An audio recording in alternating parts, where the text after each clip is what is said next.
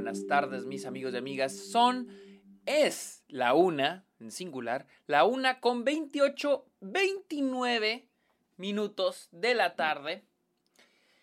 Aquí en Austin, Texas, es 30 de marzo del 2022. Estoy en mi día libre. No sé qué, no, hoy no es el día libre de producción, porque como saben, estoy produciendo, ahorita estamos produciendo varios cortometrajes. Y decir que hoy es el día libre, no, ese fue ayer. Hoy vamos a grabar a las 7 de la tarde hasta las 3 de la mañana. Así que este es mi ratito de descanso. Y ayer vi la nueva película de Richard Linklater, o como le dicen mis profes, Rick Link, Apollo 10 y medio, a Space Age Childhood, Apollo 10 and a half, a Space Age Childhood, la cual se estrena este fin de semana en Netflix. Yo la pude, yo tuve la oportunidad de verla en el cine. Eh, pero primero que nada, bienvenidos a esta, este podcast donde yo les hablo de cine, de series, de la temporada de premios, de festivales y otros temas relacionados al mundo del cine. Mi nombre es Sergio Muñoz. Recuerden seguirme en mis redes sociales. Estoy como arroba el Sergio Muñoz en TikTok, en Twitch e Instagram, en Twitter. También estoy en Letterboxd, donde pongo todas las películas que veo a, diario. Como, eh, como Sergio Muñoz Esquer. Y cáiganle a Patreon y suscríbanse a Twitch a cambio de beneficios exclusivos como videollamadas, watch parties, este, episodios exclusivos también pueden recomendar temas de los cuales me quiera escuchar hablar aquí en el podcast. Vamos a hablar de la nueva película de Richard Linklater. Se estrenó en South by Southwest, no había visto tráiler, solo sabía que era otra película en Rotoscope. Rotos, rotoscope, rotoscope. Ese es el tipo de, de animación, ¿verdad? Sí, rotoscope. rotoscope. Rotoscoping. Rotoscoping que esta es la primera película animada de Richard Linklater desde este, ay, ¿cómo se llama? Uh, Scanner Darkly, Ace Scanner Darkly con Keanu Reeves que salió en el 2006, es la primera película animada de Richard Linklater en ya más de 15 años. Este, yo la quería ver hace rato que no veo, bueno, no he visto las películas más nuevas de Richard Linklater he oído que ha dado su bajón desde Boyhood, que ha dado un bajoncito mi compa. Este hizo la de ¿Dónde estás Bernadette? Con, creo que es con Kate Blanchett. Eh, hizo eh, Last Flag Flying. Last Flag Flying con Steve Carell. Everybody Wants Some. Esa sí la vi. No me encantó, la verdad. Pero pues yo que la verdad quería. Quería darle una oportunidad a esta película. Tenía ganas de verla. Y pues ayer fui a verla al cine. Apolo 10 y medio sigue la historia de este hombre que cuenta la historia de su infancia en unos en los suburbios de Houston, Texas, donde la mayoría de los pobladores de, esa, de esa, área trabajaban para la NASA. Entonces este hombre eh, cuenta, narra su historia, la historia de cuando él era un niño, de cuando él era chico y pues vivía con sus hermanos, vivía con sus papás y la vida que él tenía. Además de que él termina siendo reclutado por la NASA porque accidentalmente crearon una nave pequeña donde solo cabe un niño y lo van a entrenar para ir a la luna.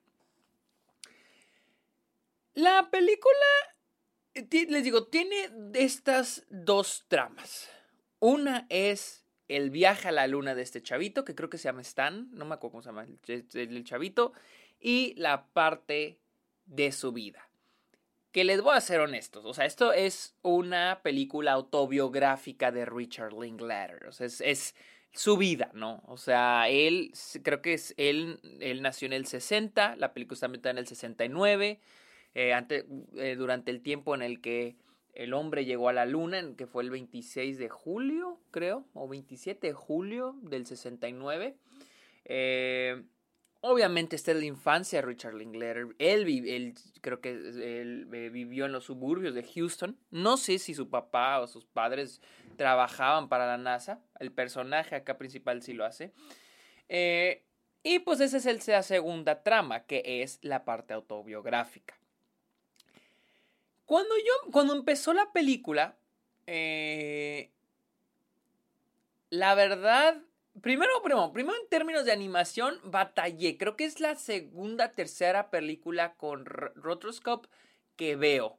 Y siempre batallo al empezar a verla. Pero ya una vez que estás adentro, hasta aprecias el arte de este tipo de animación. O sea, a mí ya la amas, ¿no? Eh, la película inicia con la introducción de este niño y una secuencia sobre su vida que a mí se me hizo encantadora. O sea, yo estaba sentado y dije, verga, o sea, esta es la cosa más entretenida, porque algo, que, algo muy fuerte que tiene esta película es la edición, el cómo nos va mostrando la vida de este niño y cómo se va narrando. Porque, y la edición está muy buena porque cómo va pasando de una cosa a la otra y a la otra y a la otra y también cómo se nos va contando. Yo lo he dicho, siento que los narradores a veces son muy... El uso del narrador es una herramienta muy floja para contar una historia. Así que cuando vas a usar un narrador tiene que ser una manera muy inteligente. Y siento que esta película lo hace de manera muy inteligente. Sirve, hace que la película se sienta más ligera, que haya más humor. Funciona muy, muy bien. Pasaron 10 minutos y seguía la secuencia de su vida. Pasaron 20 minutos y seguía la secuencia de su vida. Pasaron 30, 40 minutos y todavía seguía la secuencia de su vida. Así una secuencia y que pasa lo siguiente rápido y música y seguía lo siguiente y lo siguiente y lo siguiente. Yo, ah, pues está bien Yo estaba de que, ah, está verguísimas. O sea, la neta me le estoy pasando en Está muy entretenido todo esto. Pero ¿a qué hora va a empezar la película? Dije, o sea, ¿qué, qué, o sea, porque al inicio de la película te introducen que lo reclutan. Hagan de cuenta, él está en la escuela, llegan estos hombres de la NASA y le dicen, te necesitamos, vamos a reclutar, bla, bla, bla, bla. Que me encantó eso, porque es como que poco creíble, pero es como que el sueño de un niño, es la fantasía de un niño, que fue lo que me fascinó. Y de ahí corta para decirles, el típico de que corta, dice, ¿cómo llegué aquí? Y lo empieza a contar toda su historia, ¿no? a través de una secuencia. Pero esa secuencia, les digo, duró 10 minutos, 20 minutos, 30 minutos, 40 minutos. Y yo dije, verga, o sea, todos seguimos, eh, o sea, ¿a qué horas vamos a volver a lo del viaje a la luna? Y les voy a ser honesto, no pienso que sea una mala película por eso. Se me hace muy interesante la decisión de Richard Linklater. Y más porque ya pasando la mitad de la película es cuando ahora sí volvemos a la luna, a eh, prepararnos para ir a la luna. Y debo decir que esa para mí fue la parte más floja de la película, que es el entrenamiento de este niño para ir a la luna. Lo más chingón de esta película es la parte biográfica, la parte de la vida de este niño y por ende la vida de Richard Linklater. Su relación con sus hermanos. Es que no es tan profunda. Es una película sobre la infancia. Sobre la infancia de un niño que creció en los 60 Y es muy. Eh, un niño que creció en los 60 en un, en un vecindario rodeado por la influencia de la NASA. Y está muy interesante porque tenemos muchas de estas películas que exploran la vida urbana, ¿no? La vida de los suburbios, la vida de las infancias de muchas personas. Pero está chingón cuando esas vidas son muy diferentes a la tuya, no está general, no es la infancia que todos hemos tenido. Es cuando ves cosas que, oh, órale, o sea, hacía esto, hacía estas otras cosas. Es como cuando vimos Roma de Alfonso Cuarón, ¿no? Que a pesar que se la, eh, a pesar de que hay muchas similitudes a la infancia de muchas personas, hay otras que la hacen a esa infancia que nos muestra Cuarón muy particular por haber crecido, nacido y crecido en, ese, en esa área, en esa zona, en esa ciudad, en ese país. En este caso, con Richard Linklater es lo mismo, es muy interesante porque es este boyerismo de ver, a ver, a ver, es de, de qué, del de cómo lo que no conocemos es interesante, los pequeños detalles, ¿no? Eh, hay un momento, por ejemplo, cuando se meten al, al, autocine, al autocinema, ¿no? Y luego se van escondidos dos, son seis hermanos, son seis hermanos y dos de ellos van escondidos para no pagar el boleto, o sea, van escondidos en unas cobijas dentro del carro y luego se salen luego se ponen a cotorrearla fuera del estacionamiento, o sea, Cosas que yo en mi vida he vivido. Yo nunca he vivido eso, pero es muy interesante verlo. Creo que Richard Linklater es excelente cuando se trata de la intimidad de los personajes. Y en esta película animada lo hace muy bien. Funciona muy, muy bien. Eh, les digo, la parte más floja es la parte de ir al espacio. ¿no? Del niño preparándose para el espacio. Y no porque sea mala, simplemente siento que ya estoy tan metido en querer ver la vida diaria de, de ese niño en los 60 que de repente me pones esta parte donde él va a ir al espacio que no lo compro porque ahora sí esto es muy fantasioso. Al principio era como que, ah, ok, está chido, o sea, una película de, sobre el sueño de un niño, pero cuando ya me pones algo más real que su vida diaria, y sin entrar en temas duros como ah, el papá batalló con, e, económicamente, a la mamá le dio cáncer, o sea, simplemente los ojos, todo lo que pasa a través de los ojos de un niño. Eh, y sin dejar de ser real, ya una vez que volvemos a lo del viaje a la luna, ya se siente un poco desbalanceado. Y más porque se siente extraño, porque nunca entendí si dentro de la película esto era real, lo del niño era real, que sí lo reclutaron para la luna, o era la fantasía de él. Eso fue algo que no me, no me quedó en claro. Y la verdad siento que no es importante, no es importante para, para entender o para disfrutar la película, porque honestamente siento que la película es, es disfrutable. Pero, pues ahí está, no deja de estar ahí y sí es confuso.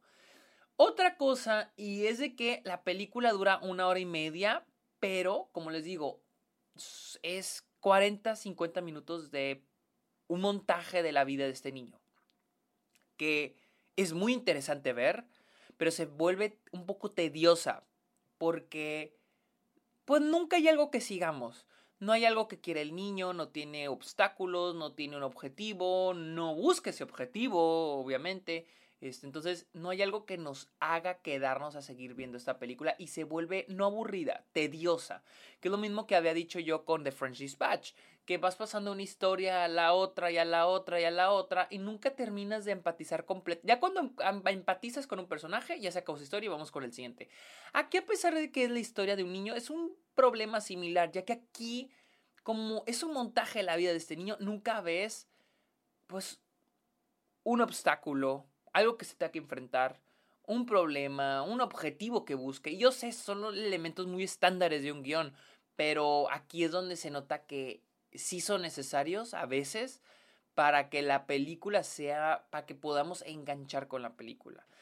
Y les digo, es muy entretenido ver la vida de este chavito, pero hay un momento donde dices, ok, este, ¿qué más? O sea, ¿qué, qué más? O sea, ya vi mucho, quiero que el, que el, niño sea activo, ya quiero que el niño haga algo, busque algo, y pues nunca lo hace. Simplemente, pues es su entrenamiento, pero tampoco hay mucho de que, ah, este, se le presentaron ciertos obstáculos. Pues no, simplemente es una crónica de la, de la infancia de un chavito en los sesentas. Y les voy a ser honesto, a mí me gustó muchísimo esa parte, se me hizo muy disfrutable, o sea, los primeros 30 minutos así todo el tiempo tenía una sonrisa en el rostro, porque la manera en que Richard Linklater abarca toda esta, e, esta parte es increíble, buenísima, y es una película súper, súper, súper bien editada. A mí... Sí me, a mí sí me gustó mucho, la verdad, sí me gustó mucho. No es perfecta, pero es muy disfrutable. Pero bueno, esta fue mi opinión de Apolo 10 y medio, Apolo 10 and a half, ah, cabrón, no sé dónde dejé mi celular.